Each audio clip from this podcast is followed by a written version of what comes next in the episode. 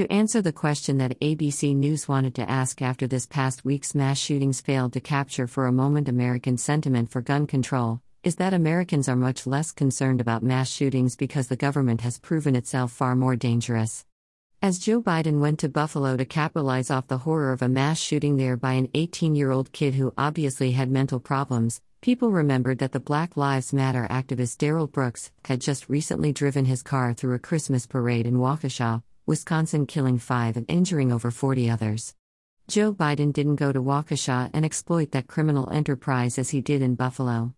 Both were mass murders, but only one fit the political narrative of white supremacy, the ending of American life as we know it to be replaced by immigrants worldwide through open border policies.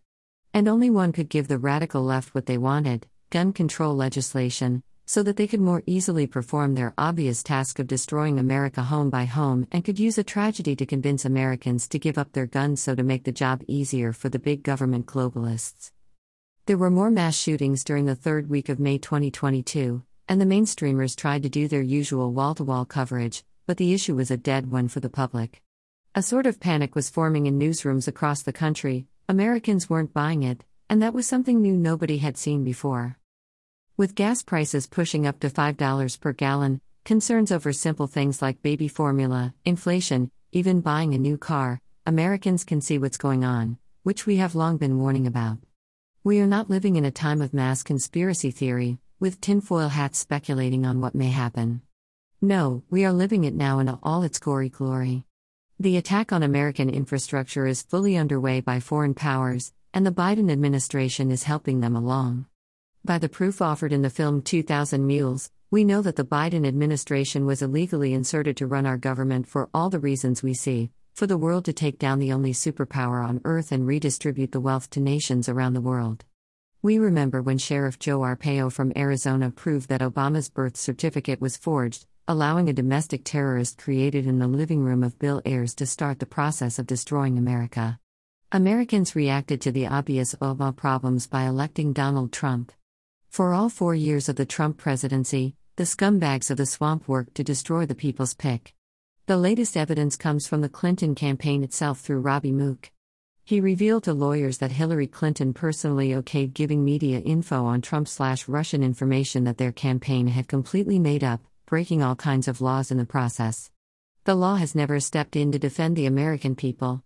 Still, it does act to destroy people who don't fall in line with globalism, as advocated not just by Obama, Clinton, and now Joe Biden, but many nefarious characters like the vaccine murderer Bill Gates, Dr. Fauci, Mark Zuckerberg, who openly broke many laws giving over a half a billion dollars to have President Trump removed from office, and of course George Soros. The latter has openly declared war on America for years.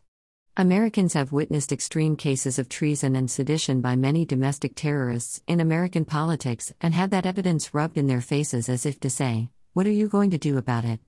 Now people are seeing the results of all that terrorism, with transportation costs soaring beyond reason, food shortages, CRT in our schools, and the complete destruction of our society. People did not have time or energy for the latest mass shooting. It has been a transition in America. People used to watch the wall to wall coverage of mass shootings and think about gun control out of compassion for people slain in those events, especially the soccer mom types who are fairly new parents, fresh and compassionate, wanting a nice, safe world for their kids to grow up in. They were the first to say, maybe we should think about gun control. But not anymore, those days are over.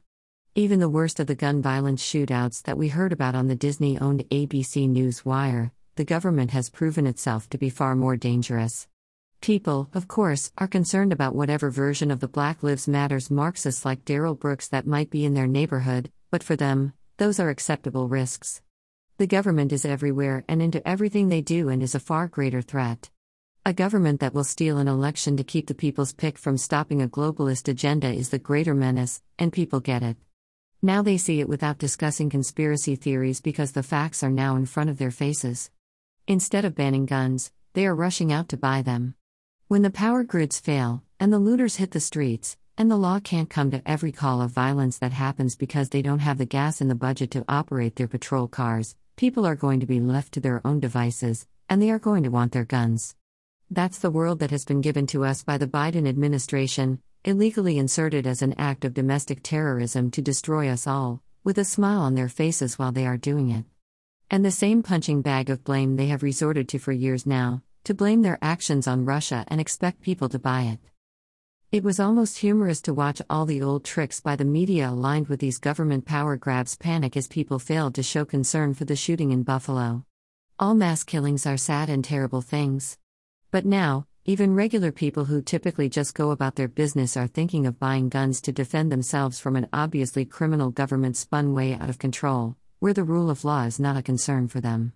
The killers and social provocateurs of society are dangerous, but not nearly as much as the Biden administration is.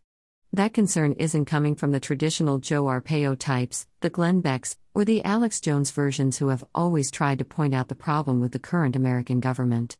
Now it's those same soccer moms who used to watch the news reports on ABC News and have concern for their kids. Well, now they are pushing their husbands to buy more guns and more ammunition because society is just one power shortage away from all out civil war in the streets, all because this Biden administration and the puppet masters that control it have shown their intentions for the complete destruction of America and everyone in it. The attackers want an end to the world's superpower, which means us. And they are the real threat that people finally can see for themselves. Rich Hoffman. Click to buy the Gunfighter's Guide to Business.